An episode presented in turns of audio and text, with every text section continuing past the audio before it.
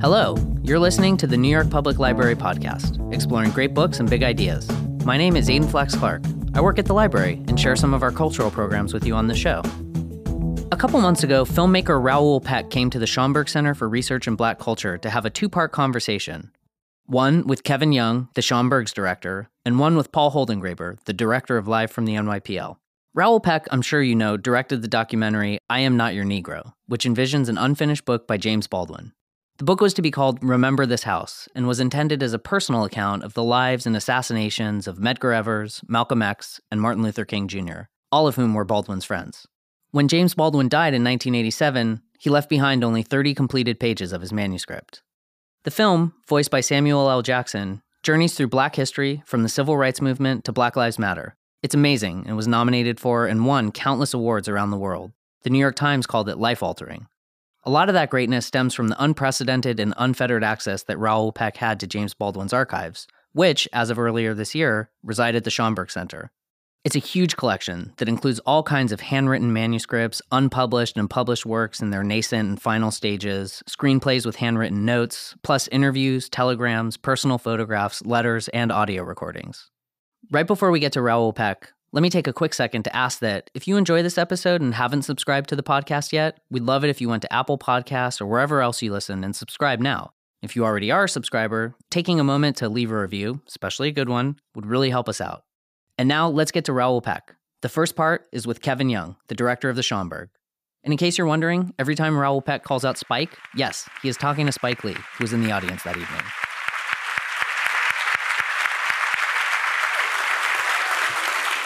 Thank you all for coming out, and thank you so much for making this journey here and for making this incredible film. Um, we saw just a little bit of it here. Uh, it brings up so much for me, whether it's the voice, uh, the montage, which is so beautiful here, um, the archive too, where he's writing about you know what you eventually found. Maybe we can start there, talking about sort of the archive and how you came to Baldwin, which I know we all come to Baldwin in our own way and time, right? But also then how you came to this wonderful manuscript and, and tell us briefly that story. Well, that's a long story, so I'm not sure I can tell it all. But uh, one aspect of the filmmaking part of, of this film was that in uh, 1991, I, I, did a movie on a documentary on Patrice Lumumba. Uh, I did two films, a, a narrative and a documentary. And I'm pretty sure that if I had not made that first film with archive as well, I would never have dare do the film the way I, I did it. So that Lumumba film was a sort of that's probably one of the rare film uh, where I felt that I had total freedom.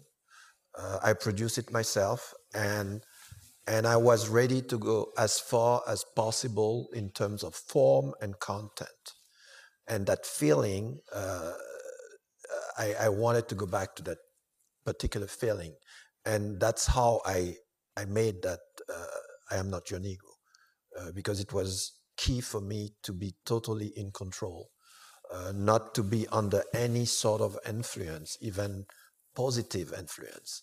But I, I needed to find that film. I needed to uh, to give Baldwin the the biggest and the most elegant uh, uh, uh, platform for his words. That was the, the agenda from, from the start. Did you know it'd be his words uh, from the start? Or? That, that was a decision. you know, the, the, the, whole project was really about, uh, I felt, uh, you know, 10, 15 years ago that we were coming in a world where um, ignorance had, had, had more space than culture. Could you say that again? Louder.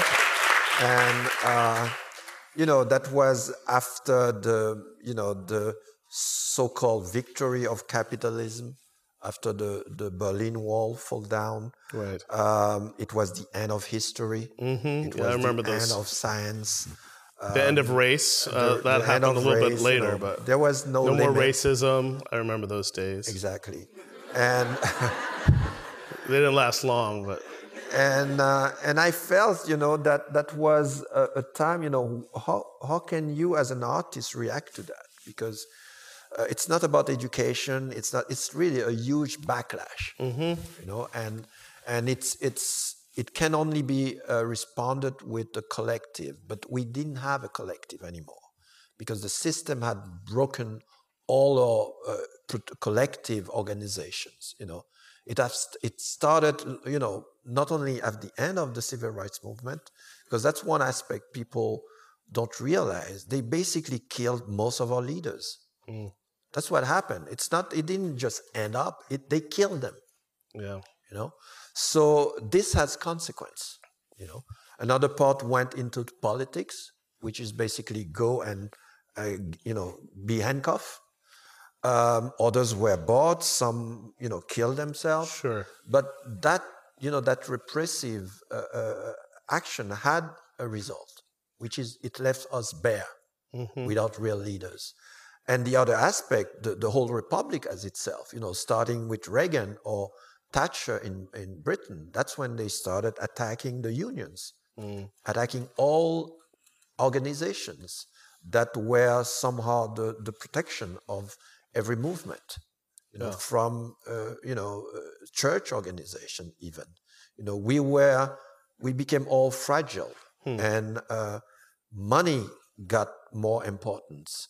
Uh, everything was uh, rational um, or not rationalized. Okay. You know, uh, there was less money. Nothing that was, was rational. The, no, that was no rationality in that. Um, it was after the you know the 73 uh, uh, crisis yeah. you know where then all budgets started to be cut etc sure. etc the fragility of our situation the the rise of the middle class the comfort of the middle class. So that's why today most of the middle class is afraid to lose whatever they have. You know, hmm. that keeps you in in in shape you know in in in line yeah. you know? So all these are as the result of creating you know the perfect you know uh, being a citizen today is like being a perfect consumer. Hmm. you know that's what we have become. And the technology help us to do that as well. We can basically uh, do the revolution sitting on our couch by tweeting or facebook so uh, I'm, I'm, hardly caricaturing you know it's it's really the way sure. i felt it. So again to come back to the film yeah. I felt what can i do? Uh, and and my response to that was to go back to the fundamentals. And baldwin for me was my own personal fundamental you know. When did you come across baldwin? Uh, very early in my life I, I, was around 18 and and i read the fire next time. Yeah and it changed my life basically. Yeah. Like like he changed the life of many young uh, women and men. And by the way both black and white and every sure. nationality. And uh, so i knew that uh, you know baldwin had the words. Baldwin had the instrument for a new a next generation to understand its world its place in in this uh, uh, uh, big mess. And so my job was to bring back those words mm-hmm. in a form that was accessible for them as well. That yeah. was that you could, you know, and make a film. It had to be a film, not right. a didactic object, but it had to be a film that you can enjoy, that you can, you know, let yourself go into and feel at home, uh, and be and be confronted with Baldwin words. Uh, right. And so that brings up a couple things for me. One is just thinking about the format you used, which I think is one of its big powers, and you, we got to see it here in this uh, short clip of using old films, uh, westerns, um, and then the cuts to the still photography, which is just amazing um, you know, that image of the black mother and daughter, and they zoom out and they're on these white mannequins. Gordon Parks yeah, picture. Yeah. You know, those... So uh, another filmmaker um, yeah. who was multifaceted and, and, a great photographer. Yeah, filmmaker, photographer, musician. Yeah. Um, so how did how did you decide on that? I mean, it might have been an early, easy decision, but for us who might not make films, when did you decide? You know, I'm going to have this kind of dance between the images and the words well, of Baldwin because in that case the words were the most important so i knew that i had to first work on the words which is what took uh, the time I needed to to find this this what I call the libretto of the Yeah. film. You know, to piece it in a play in a way that it would have a dramatic structure, not just it, it was not just a collection of Baldwin words. It, it had to be a story uh, written by Baldwin, told by Baldwin. That's what I knew that I had to do first. Right, right. And then uh, Baldwin himself is directing me towards certain images. You know, when you he talks about John Wayne, uh, uh, um, uh, Doris Day, uh, Gary Cooper, all that. So you knew that you would have to go through all those archives Right. of most of these Hollywood films where those actors play in. You know, Sidney Poitier, Harry Belafonte. So I knew those were the images that would be in the film and then everything else is you know there there was no limit it was about how do i find uh, not only uh, the best picture not to illustrate because if i had just illustrate i would have be dead in the film Right. you know it, it was really about how do you find images that as such already have some sort of power Right. you know? And then when you put them together with those baldwin words that they create something different even that if, which is even bigger you know? And how do you create thinking process? Uh, how you know and i think the film has that kind of uh, response and success because people uh, have to interact with it you know you just don't sit and consume that that film. You have to give yourself certain response. You have to confront your own personal history with those words and with those images as well. So it's a back and forth and, and the more you know or the more you bring into the film uh, the more you get back from it. So it's it's really about you know the only what i had the only thing i had to make sure of in the beginning is that i gave myself no limit no limit in terms of the kind of material that i want to have you know uh, photos film 16 millimeter high definition 35 etc I, I knew and because i've done lumumba as well Right. I knew that it can work. you know, I had the proof already. Right. Right. So uh, it was really about you know making it possible today and and have access to the most archive I could get my hands on. And did you go around and look at these? I mean, now it's a little easier, but did you visit archives besides the Baldwin Estate Archive? Or Well, uh, nowadays, um, because archive have been have become a, a huge business, so most of them, of course, they they find a way to put it in digital uh, catalogs as well. Uh, the only thing that you basically paid for every step of the way. Right. Uh, when I was a young filmmaker, uh, usually you couldn't go yourself into the storage. You could, you know, I remember finding uh, rolls of of the assassination of Lumumba under a desk. Uh, you know, Wow. positive, not negatives. Positive meanings they are the only film existing where was that this? in Belgium. Wow. Uh, at the and did you? Belgium What did you do with it? Uh, Well, ask the head of a library and archive. well.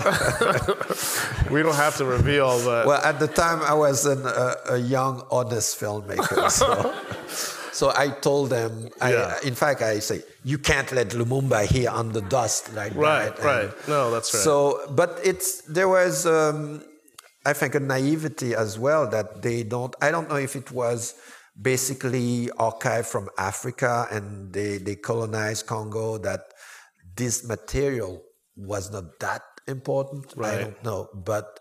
The fact is, most of those institutions, there was the Museum of Tervuren, which is the wild museum of the colonial uh, uh, um, colonial countries that uh, of uh, of Congo, basically, of basically because Belgium basically colonized Congo and, and Burundi and, and Rwanda, uh, and I have access to all those photos, films. They they would let me in those big uh, uh, offices, and and I could go out with all the photos I wanted in my pockets. and, Right. you know, people didn't see archive that that way. You know, it was not something that. here at the Schomburg Center, Yeah, yeah. we you can't do that.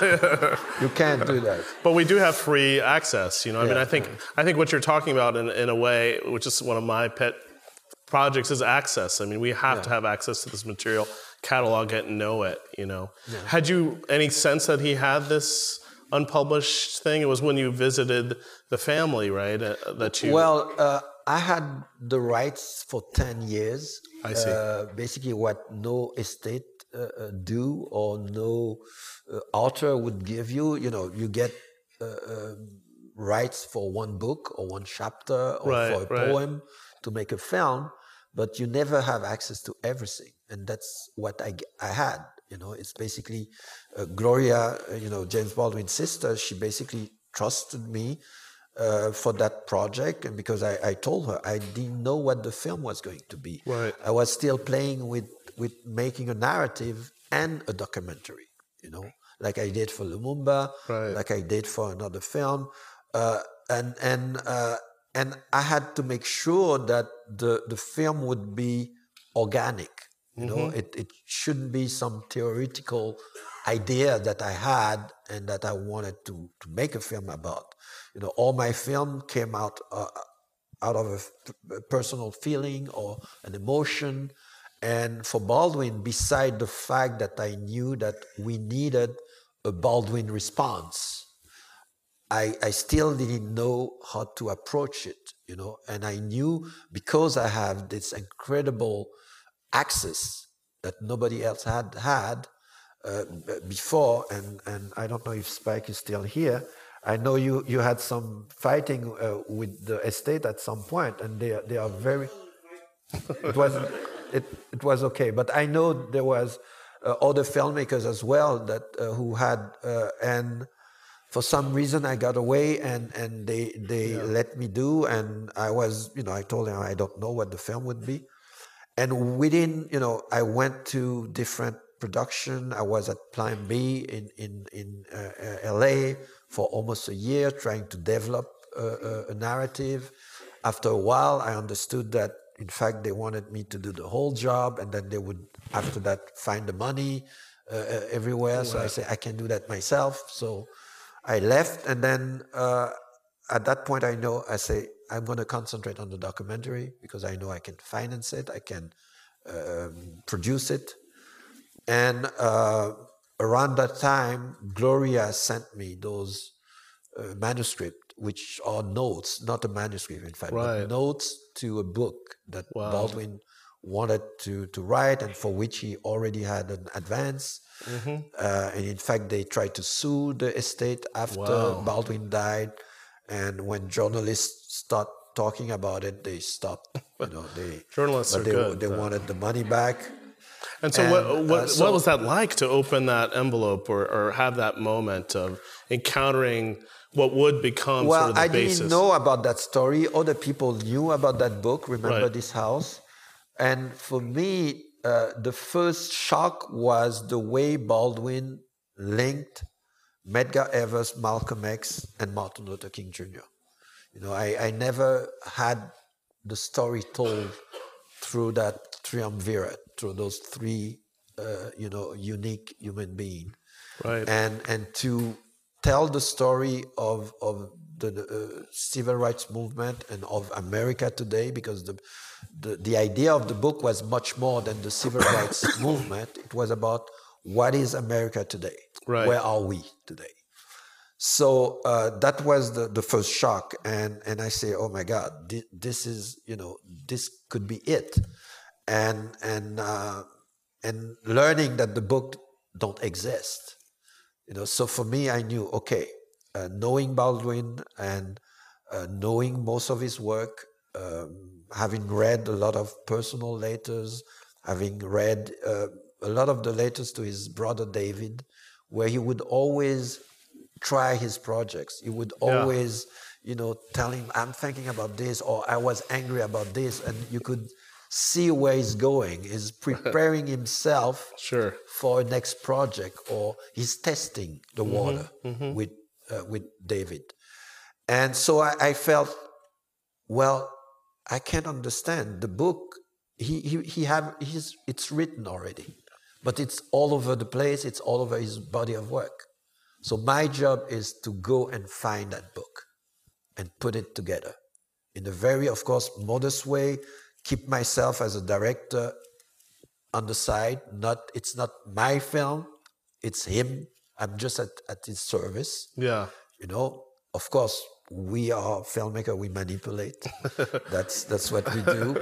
You know, but still, it's I had to exercise myself Right. to when, in case of doubt, in case when, when I didn't know how to continue, it was always, you know, what would he have done? And or I would read something else, or I would go into notes. I would check a, a footnote in a book about one name, and and that footnote would send me somewhere else, and then and I would continue. So it was really about how do you let the whole stage for these words and for James Baldwin on all the different levels where he, you know, he act. Uh, and so that, that, that was this magic. I, I knew, okay, now I had the red line to tell Right. a story. You know, that book that was never written. And, And I could, I- you I know, think you and the three men. Yeah, yeah. Yeah. It's so amazing because I think you did make it a relevant film. I think everyone here would agree who's seen it, how much it's about now and how much it speaks to what we're going through. I mean, you know, Baldwin seems prophetic uh, in this, he's speaking prophecy in these various moments. Well, Um, it's it's that's I, I tend to say it's not prophecy. It's he's so fine in his analysis. You know, that's what it is. He knows how to analyze. Uh, this glittering republic, as he yeah. says. And he It's so wrote that beautiful. 40, 50 years ago. I know. And it's so present because the way he saw this country or the rest of the world. Uh, I, I read a long time ago an essay he wrote about Jerusalem, uh, dealing with the Palestinian uh, uh, situation and Israel. You can read that essay. It's I think it's one page and a half. It's exactly what the situation is today Yeah. and he wrote it like 40 years ago. So he had a capacity to go straight to what is important and give it back to you in a, in a way that is universal and that will stay forever. Yeah, and it has that beauty of his lines, which you're able to make so powerful. Um, I, I'm running out of time, but I wanted to ask you. Already? Oh, yeah, I know. It was quick. We just sat here. Um, I have a couple short things. Samuel L. Jackson, the voice. When did you decide on that? When did you know you could have Jackson be the voice of Baldwin, and how, how did it work so well? Well, the first thing I knew I needed, of course, a famous person. That's you know that uh, you know uh, what we do is hard enough, so you, you need uh, a backup. You know, somebody who will make sure that you are heard. And then I, I made a list of three um, actors that I respect, that I whose work I love, and I knew Samuel uh, have been, uh, you know, on the stage. He's a great actor, um despite Tarantino. But just joking, just joking, just just joking. Uh, um, and so uh, Samuel Jackson, because I knew that. sorry. I knew that the, for the film to work, you you have to create a character. You know, it could not be a voiceover. Yeah. It could not be a commentary. You needed the voice to be Baldwin. Otherwise, you know, because you see him, you hear his voice, and you hear those words, which which are also Baldwin. Yeah. So in cinema, the only way you can do that in a cinematic way is to create a character. So you need uh, not a speaker, you need an actor Right. who is going to create that character and be that character. And when he succeeds in doing that, whatever comes out of his mouth is in character and is good. Yeah. The silence are good. Even the silence are full of emotion. No, I mean, he's The- the definitely way he- acting and, yeah, and, and yeah. embodying Baldwin. So, so Samuel was on the first on my list of, of three. And through my lawyer, Nina Shaw, we, we decided to, to write him and, and day responder. He responded within a few days, and Amazing. I talked with him over the phone, and in fact, he understood that very rapidly. I didn't have to do, you know, Smart the- man. yeah. Smart man. Well, he's an actor. He knows what, what to do, and and we record the, the whole text in. Um, um now I'm forgetting where in, in Europe he was shooting in the, Yeah. in the East uh, former East European countries, and Okay. Well, my last quick, quick question is you were at the Oscars this year. I want to know sort of how that was like, but especially that moment we might have watched when Moonlight almost didn't win. Do you have any uh, insights into it's, that? uh, you, you might recall that another movie. Well, it, it was a, a very strange situation because uh, we were there and we were seeing the price of one and, and Moonlight, of course, got important important prize uh, awards, and uh, but La La Land was getting a lot of accolade as well. So when they announced La La Land, so everybody clap. Uh, the black people look at each other. and- We're like, you know, we know what's going on. and you know, Like, and so yeah. you know we were very polite and so it's and then we start seeing a lot of guys with earphone and they were not talking. They went through all the envelopes trying you know it, it was almost scary you know what happening. I don't think you were seeing that on tv but uh, on the stage bit, it was like uh, it looks like forever you know. They were going to each envelope. Nobody was saying anything. Warren Beatty was like, and uh, they were, you know, evading the thing. So um, when the the La La Land producer said, "Okay, you guys, you won," and so we all stood up, and I caught the eyes of all my same colleagues, black people, and we were crying, yeah. but we were all saying to each other, you know. Imagine it would have been the contrary. We would have burned down the place. we, we would have, we, we knew, you know, it, it would have been an OJ moment. You know? it's, it's, it was. and, um, and really, that's when you see, you know, sometimes anger and, and you know, sometimes it things like this does happen, and it's not always racism or that, but in that case, there is no way that we would have swallowed that. It's, it's, uh, yeah. I mean, the it's, uh, fire right was- now, yeah, you know. it, it would have been. yeah. Well, I, I, I could talk to you all night. It's wonderful to hear you talk about the film um, and, and think about it. We're going to have Paul come out and talk to you a little bit about sort of the arc of your career. But before we do, we wanted to play a uh, second clip from I'm Not Your Negro. Um, and uh, this is the end of uh, that Cambridge debate that we saw a little bit of. Let me put it this way that from a very literal point of view, the harbors and the ports and the railroads of the country,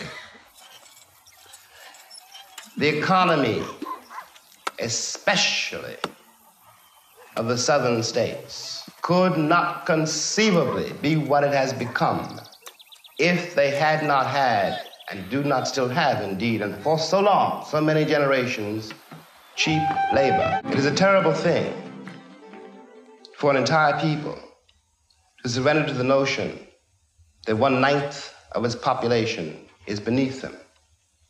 And until that moment, until the moment comes, when we, the Americans, we, the American people, are able to accept the fact that I have to accept, for example, that my ancestors are both white and black. That on that continent we are trying to forge a new identity for which we need each other. And that I am not a ward of America. I am not an object of missionary charity.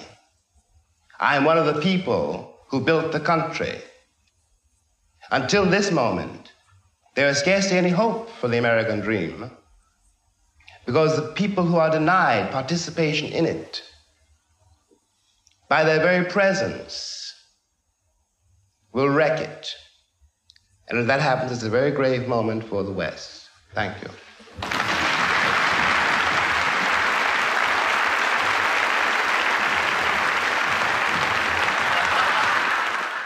Okay, that was the end of part one. Raoul Peck with Kevin Young, the director of the Schomburg.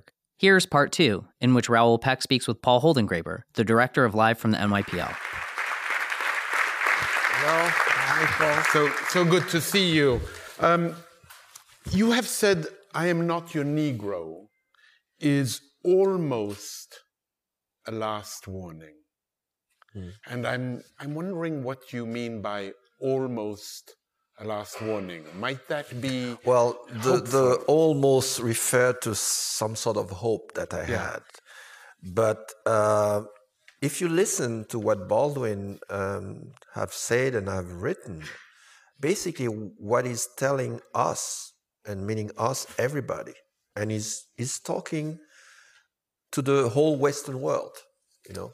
Most of the, the uh, condemnation or analysis is doing he never stay it's not never about you know america alone or the south alone or or the white audience alone. It's about the western world the that world that have uh, exploited colonized uh, uh, have raged war throughout the world and that have given us uh, the, the world of today. And what he says basically is that um, today, and he's speaking 40, 50 years ago, all the evidence are on the table. You know, there is nothing you need to add. And the fact that 40 years later that we still stick that for today uh, is that you cannot be innocent anymore. You know, those are strong words. He says also if you don't realize that reality, you are basically a criminal. Those are strong words. And he thought it's going to be, he said as well uh, toward the end of the film, I don't know how it's going to end, but it's going to be bloody. It's going to be hard. And all those words are telling us, you know, the answer is us. What is our decision? You know, we can't continue to pretend that all those stories never happened. And the answer is our clear analysis, also, is being able to really analyze the facts. Well, he, he did that, Yeah. and he, he it, But and it's it's our- clear it's for our- it's our about he gives it back to us, you know, to all of us. You know, what are you going to do? You know, we are here right now in a country where this is exactly the question we need to ask ourselves. You know, I can't take it anymore to see all the pundit every day, you know, uh, gearing for the next discovery, uh, uh, you know, commenting the next the next tweet. Uh, this is not resisting. This is not being active. You know, we are still, you know, consumer. We are still uh, spectators. You know, it's like we are watching a train wreck, bringing a whole country, and not only this country, because if something happened here, the consequence for the rest of the world are immense. You know, that's what this is a huge responsibility that this country has, uh, and we we are still watching it. You know, the same way we were watching uh, Obama struggling with that system. You know, I think we didn't do our job. You know, being on the streets, making sure that our congressmen uh, respond to what needs to be done. Do you have a feeling know- how Baldwin would have responded to Obama? Uh, well, o- Obama was not the problem. That's the thing. Uh, uh, I think uh, Baldwin, as the great elder that he always was, as the gentleman that he always was, would have been, uh, you know, he would have probably uh, tried to meet and, and talk to Obama as an elder would do, you know, and that's what he did all his life you know, and, and not only Baldwin, people like like uh, Sidney Poitier, like Harry Belafonte, all those uh, people, you know, we don't know most of what they do because they don't go to the press to talk about it, you know, and and and I want to also say that for Spike, you know, people don't know all the thing that Spike does, You know, they see the the, the person, the the uh, well-known celebrity, but a lot of those people they know what they have to do and they do it without trumpeting it uh, all over the place. So Baldwin uh, would have been there for Obama, and but again, what I stated uh, in the last discussion is that but they killed most of those people, and Baldwin was broke, uh, broken as a person. You you see it. You know, he takes everything inside, and when he talks about those three friends, you know, in, in the, at the beginning of the film, he says, "I know how I can write that book. I know it would be a journey, and I know I would have to go back to the south, and I know uh, I don't know what I will find, and I don't know what I will find will do to me.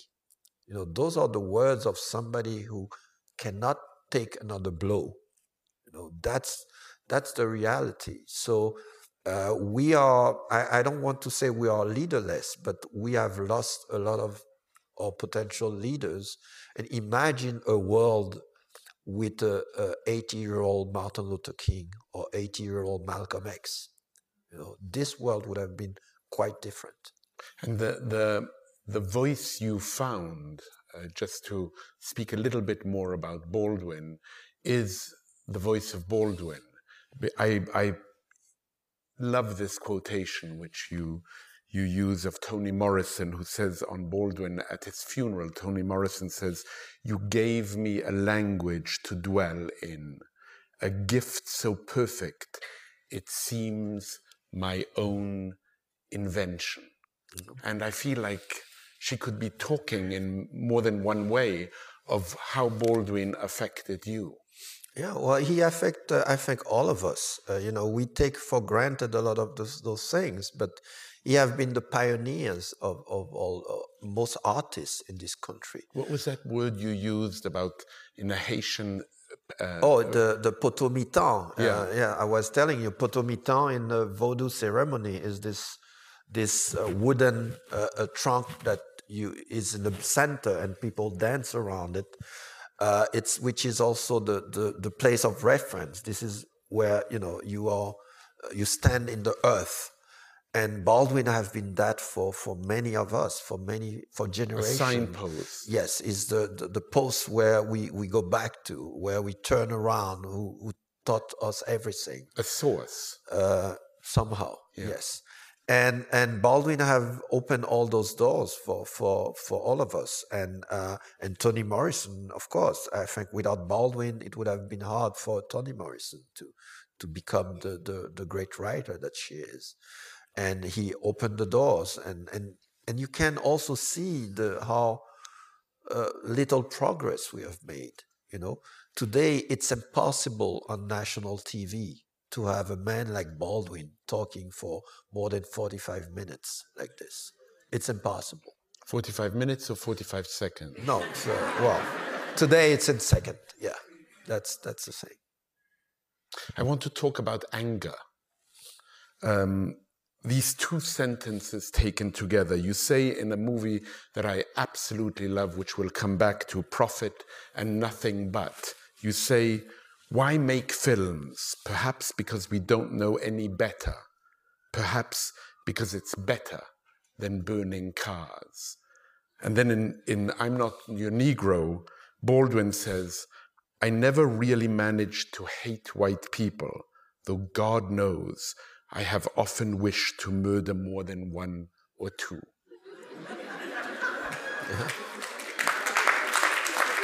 And these two sentences taken together seem to me to have an extraordinary power. Well, it's it's the distance that you have to bring, uh, especially as as an artist or as an educator or as an intellectual, is is that of course you, you feel the anger and every day, you know and uh, but how do you you know that the anger will bring you so far you know uh, and that's one of the things that uh, the system you know have to keep us busy with our anger because that's what it does you know it keeps you busy your anger uh, I, I, remember a guy um, uh, after september 11 i was in a subway and Uh, the guy, he, he looks crazy. People were avoiding him, and but he was saying something that I kept because that's that's the way you should uh, see, uh, you know, your life. And he said, "I I'm not letting anybody pay rent in my head, you know." And that's exactly that, you know. Uh, not letting because yeah, he was, you know, and I remember that sentence, and it's like that's what that anger do you know let's say you, you go out of your, your house and, and then you get to, to buy whatever and then the person don't react the, the right way and you're insulted and you're going to be angry the whole day but that means that guy who is going to continue to do whatever he's doing um, don't know about it he's renting that place in your head you know for the whole day so you need to find a way to deal with that, you know, because that's that's a way to to reduce who you are, you know. And Baldwin says something very important: never let anybody define who you are. You know, you are the only person defining who you are and who you want to be. And so that means also don't let anybody control your, your minds, your emotions, your anger or not. And your anger in some way can be for you channeled by making films.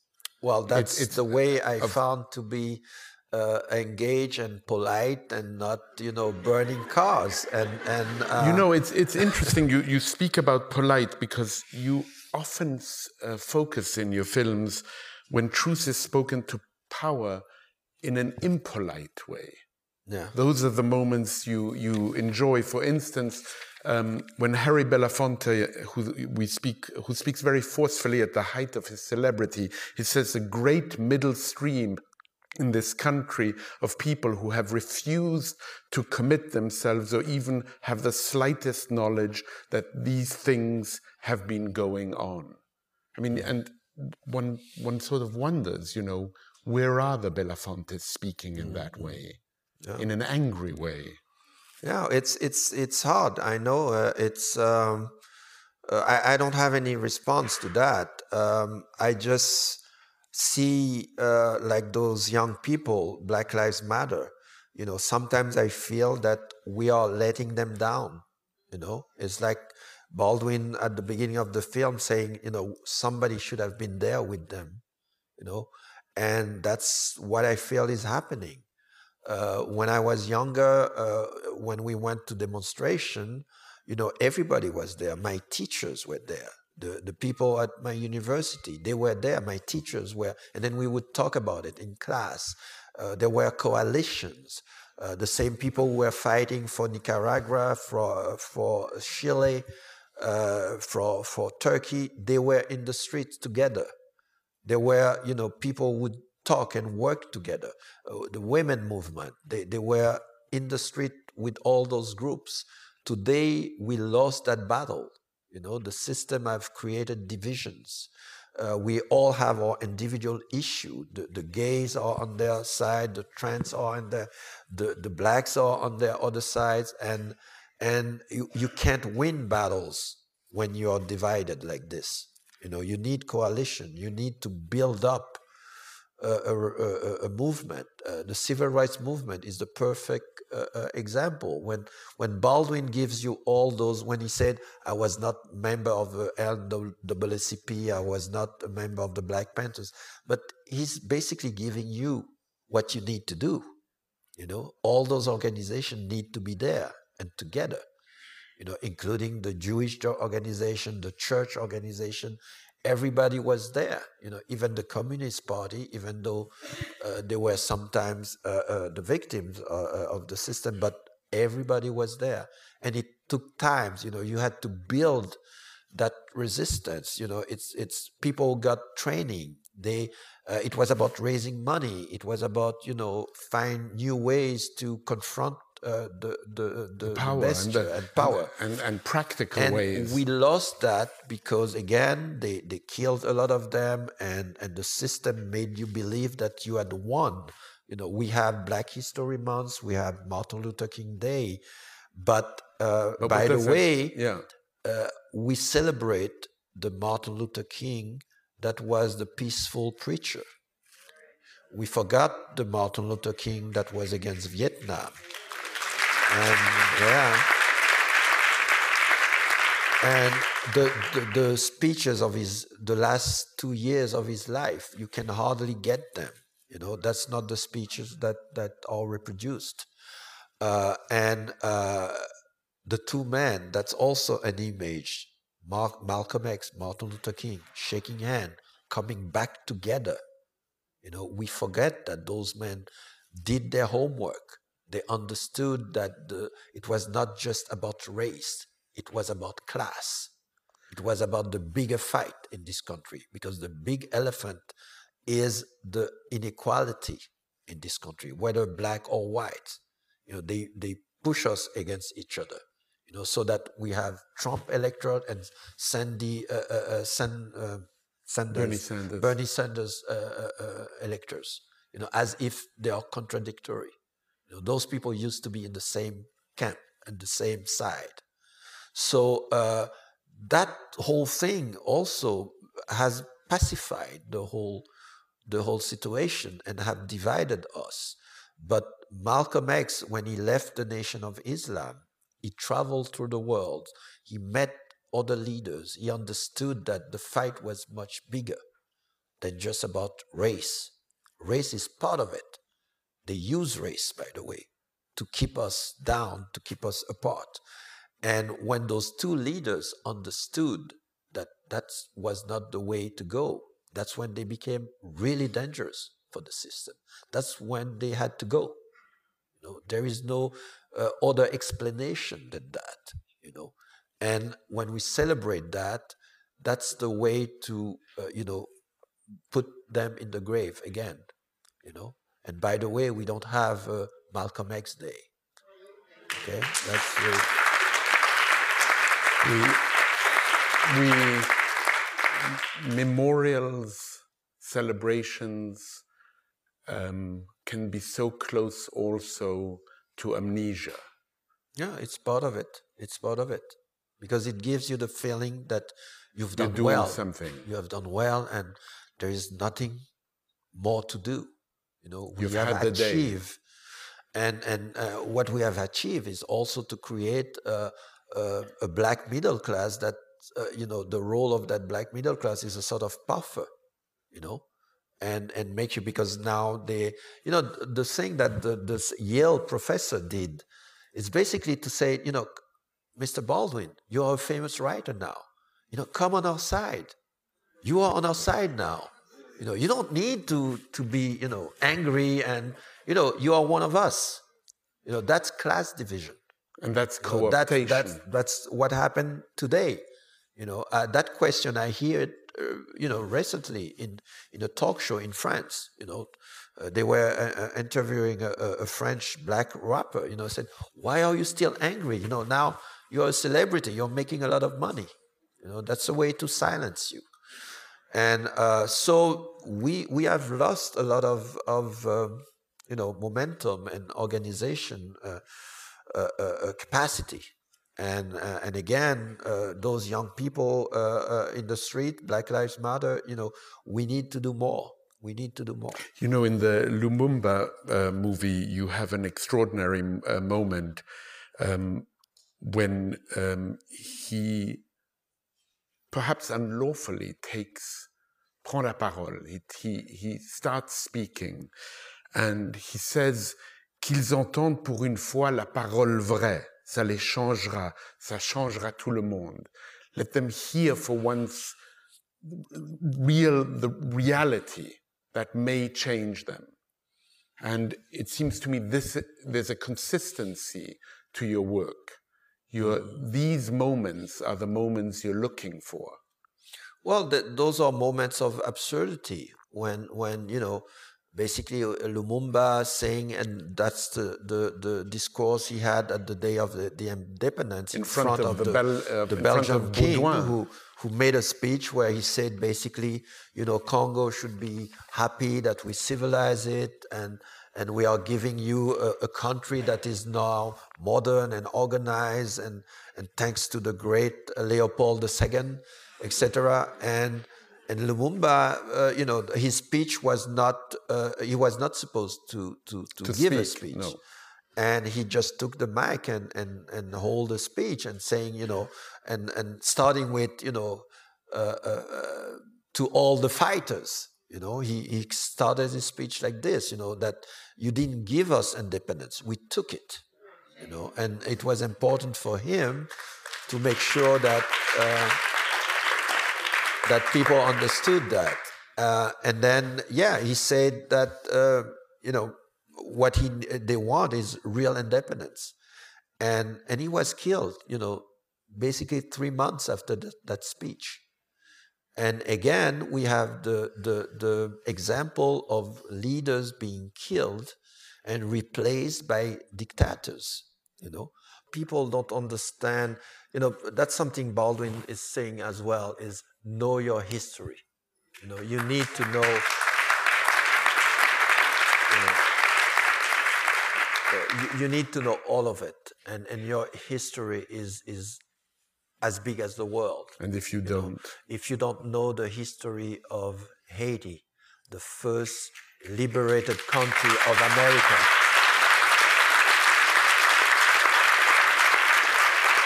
you, you, you won't understand where we are at that uh, situation right now.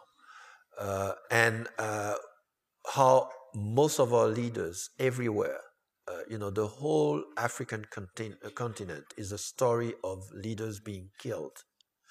Uh, beside Lumumba, there were, you know, Moumié, there were Ben Barka, there were many uh, important leaders of this young African continent coming to independence in the 60s. Uh, some of them were killed in Europe. Uh, one Algerian leader were, was kidnapped in France, in Paris, Ben Barka. It was a, a huge scandal at the time. Uh, and it's the story of all this movement. And then they replaced them by, by dictatorship, you know, for years. Mobutu uh, stayed in power those many years thanks to, to the American administrations, one after the other. And um, and this moment is so extraordinary because then, on the one hand, he's saying, "Let's have that one minute of silence." Yeah, he's, you- he used uh, uh, because Lumumba became a hero, and that's what dictator does. They recognize the hero and they capture it. Uh, the- the- co-opt and Mobutu knew how to do that, you know, because uh, Lumumba was reversed, and uh, but he was one of the people helping to his uh, assassination, you know, and and the people you see in that scene, you know, uh, we research all of them, and that was important to see. Th- those were Belgium chancellor, there were ambas- a few ambassadors, there were uh, Belgium Secret Service, and uh, the ministers of Katanga. All those people were really there, and and that was important to to. In fact, the scene is a reconstruction. It's not narrat. It's not fiction. It's really a reconstruction. You know what cars were there, uh, what uniforms they had, how many soldiers there were. It's it's basically a, a, reconstru- And it's always a very, I think, a very interesting balance in your work between fiction and documentary because they, they, il y a un échange. There's a real exchange between the two. Yeah, well, it's it's a way, you know. I've I've uh, one of uh, there is a book about some of my screenplays, and uh, I the title I choose was Stolen- stolen images, because I felt that's what part of my job is. You know, we we came in an industry, and again, Spike is the witness of that, uh, where there was not a place taught for us Where you could know. be seen. and uh, well or if we could you know the generation before us um, you know the Haile, Gerima, Charles Burnett, they were the first to go to film school. Before them, they were telling us, yeah, they were they were our, our pioneers. And before them, they were saying, you know, well, you can't be in the industry because uh, you have no skills. They went to get the skills. Then they started to tell, well, you have no experience. And and then uh, Spike generation and my generation, that's where then uh, we show them that we have both. we have the skills, and we have the experience. And they could not stop us. And uh, and that makes made a lot of change. And Spike Lee also make, made sure that black and women and, and Latinos came into the unions. You know, it, it, it took a, a, lot of time before, uh, even in France, where in the crews, you know, it took a lot of time to see the first Arabs or the first blacks. You know, first they were, uh, you know, the one holding the cables. You know, it took at least 10 years to see the, the first black AD or the first black camera assistant, you know. And so it, it's, it's a struggle. And when, as filmmakers, unfortunately, uh, we cannot just do another film and say, you know, I, I, feel I can't, I can't have even the fun to do a scary movie 10, you know. I could say, okay, I want to make some money. I'm to, because you feel that every film has to count because there are not so many of us. You know, you you you you have but this. Wait no, excuse me. Go ahead. And, Sorry. And uh, the thing is, when you make a film, you have to somehow try to save hundred years of film history where you are totally absent. So you have to make sure that this is preserved as well you know, uh, because nobody have told your story. And and I said as well for women, you know, women you could do redo all Hollywood movies of the last hundred years through women point of view. You know, you would see a totally different kind of movies. You know, so all the thing that we have to to catch up on you know so uh, women directors it's the same you know they don't have the total freedom to just be a director you know you feel some sort of responsibility as well you know you want your kids to see a film where they felt totally at home that you're not trying like we were doing with john wayne trying to root for john wayne at the same time you feel that something is wrong there you know, I cannot be John Wayne. You know, I cannot be part of that story the way it is told. You know, so we need. To, it's part of the the the, the struggle. It's part of the, the conquest of your own identity, of your own history, of your own culture. And in many of your films, you see young children looking at movies, sort of mesmerized. Yeah. Uh, because those are the images that will well that's uh, where you. through what we were educated you know and that's another aspect that people don't realize is that american cinema is dominant cinema throughout the world you know when i was a young boy i, I in haiti um, the film we want to see uh, sunday afternoon were the westerns were uh, doris day the musicals uh, um, all those different uh, uh, films. You know, Jerry Lewis. I remember seeing those films. And when I went to Congo, uh, I was eight. Sunday afternoon, the same thing, the same films. And whether you were in Cambodia or elsewhere, it's the same story. So we were influenced by those images uh, throughout the world, and so that have consequences.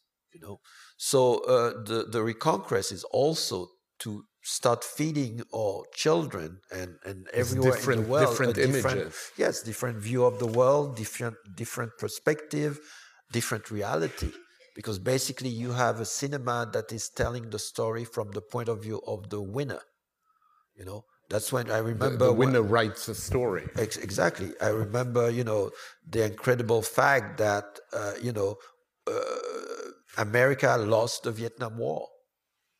It, it was an incredible failure and and and uh, and a loss. You know, hundreds of thousands of young people got killed there, and then they did Rambo.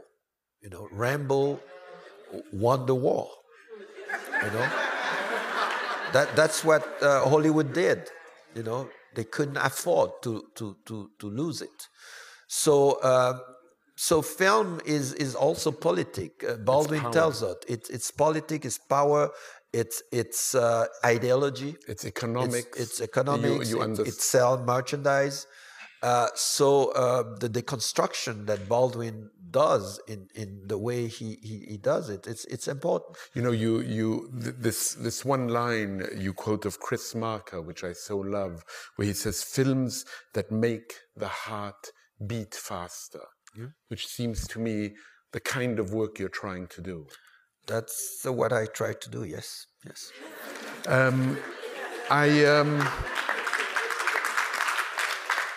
I, I, mentioned that there, there is um, there is one movie that I really um, like profoundly of yours, a movie you made 15 years ago uh, called Profit and Nothing But. Um, when we spoke a little bit earlier, I told you, and you said this this film in some way has not not been seen recently, and I, wa- I want to make every possible effort for people to go out and, and see it and, and um, understand that what you said back then. And Perhaps, you, you remember the subtitle of the film. Yeah. Uh, you know, it's profit Nothing But. Yeah. Or impolite, impolite thoughts about the class struggle. Well, it's 2000. It's a film that was commissioned by French TV where they ask a group of filmmakers, six of us, uh, totally free to to choose a, a, thematic that had to do with economy and um, with the state of the world, and uh, but in a different way. You know, like documentaries usually. Uh, you have an idea and you go in the field and make your film and you come back and edit your film out of your material and whatever it becomes. And for that film, they ask us to do the contrary, to start with our view of the world, and then make the film that that render that position that you had. And and I choose uh, uh, profit being at the center of our society today, which is an historically defined society, which is the capitalistic society and uh, historically defined uh, up to today. So, and profit being at the center of it, that explain anything. And now, in, in closing, you the next film which is coming out now is about Marx. So, capital and profit um, uh, interests that well, it's it's again the same way I wanted to go back to Baldwin as a fundamental in my life. Uh, uh, Marx was a fundamental in my life. I, I started studying. Four years studying. I, I, I studied in a um, uh, academic context. You know, at the time, the you, you, couldn't, you know, not read Marx. You know, otherwise you couldn't follow any discussion. Uh, in in Berlin, I, I, studied in Berlin.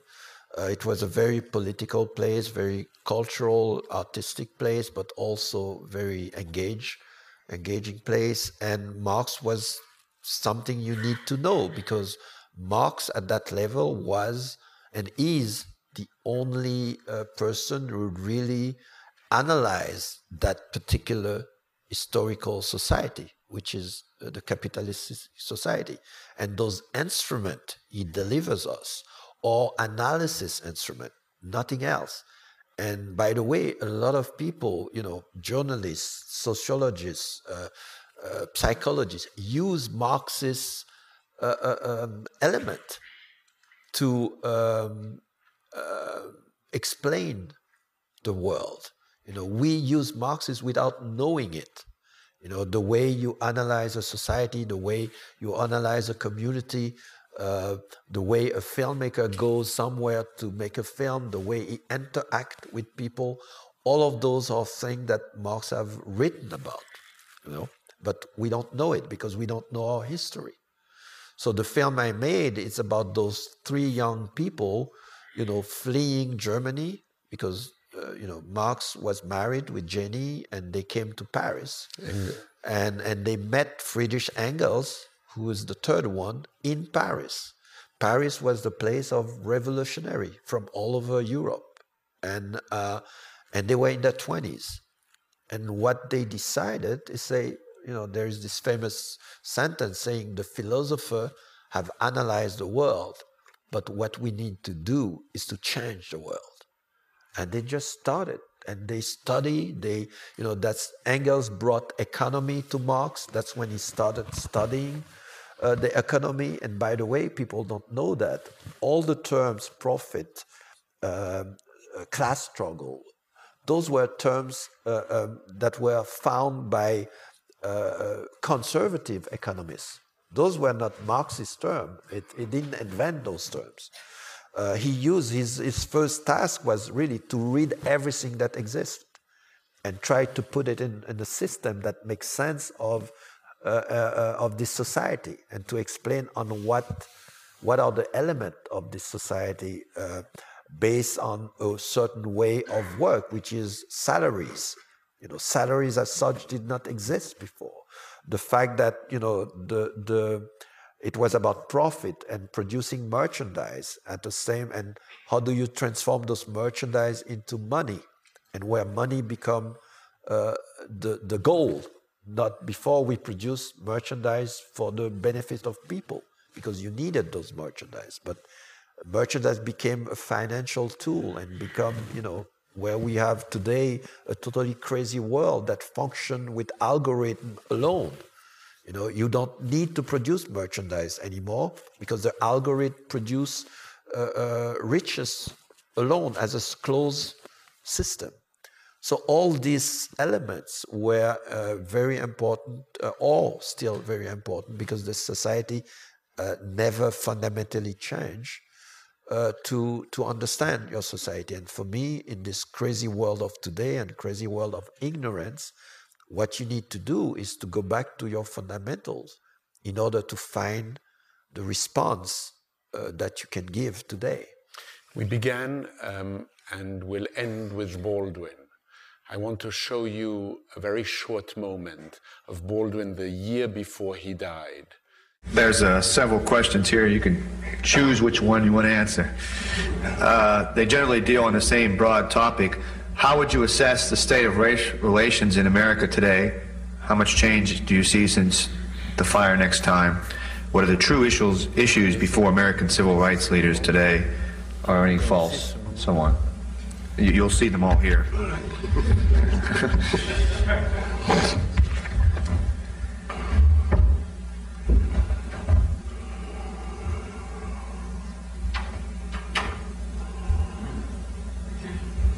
Well, it's a very difficult question to answer, you know, seriously, because it's um, the question is the question sincere, but it's but it's posed in such. You know, what I would like to do, what I would really like to do, is an idea which maybe, maybe we can take hold of in this room. I want to establish modest proposal, White History Week.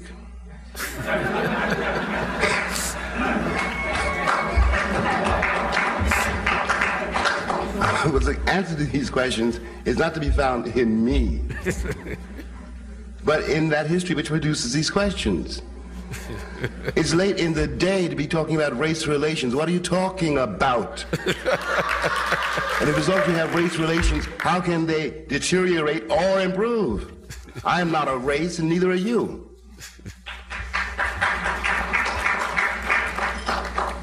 No, we're talking about the life and death of this country. And one of the things, I'm not joking when I talk about White History Week. One of the things which most afflicts this country is that white people don't know who they are, where they come from. That's why you think I'm a problem. I am not the problem. Your history is. And as long as you pretend you don't know your history, you're going to be the prisoner of it. And there's no question you're liberating me, because you can't liberate yourselves. We're in this together. And finally, when white people, quote unquote white people, talk about progress in relationship to black people, all they are saying and all they can possibly mean by the word progress is how quickly and how thoroughly I become white. I don't want to become white. I want to grow up. so should you. Thank you.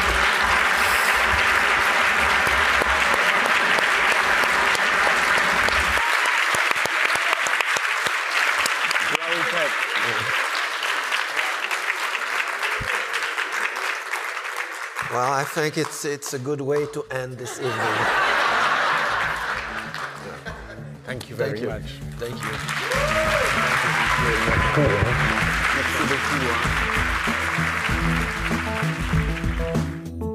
All right, that was again Raoul Peck talking with Paul Holdengräber, and before that with Kevin Young, the director of the Schomburg. If you haven't seen I Am Not Your Negro, it's available to Amazon Prime members to watch instantly and appears to be on demand through a number of cable services. You can go on the I Am Not Your Negro website and find all of them. Next week, Studio 360 host Kurt Andersen on his new book, Fantasyland.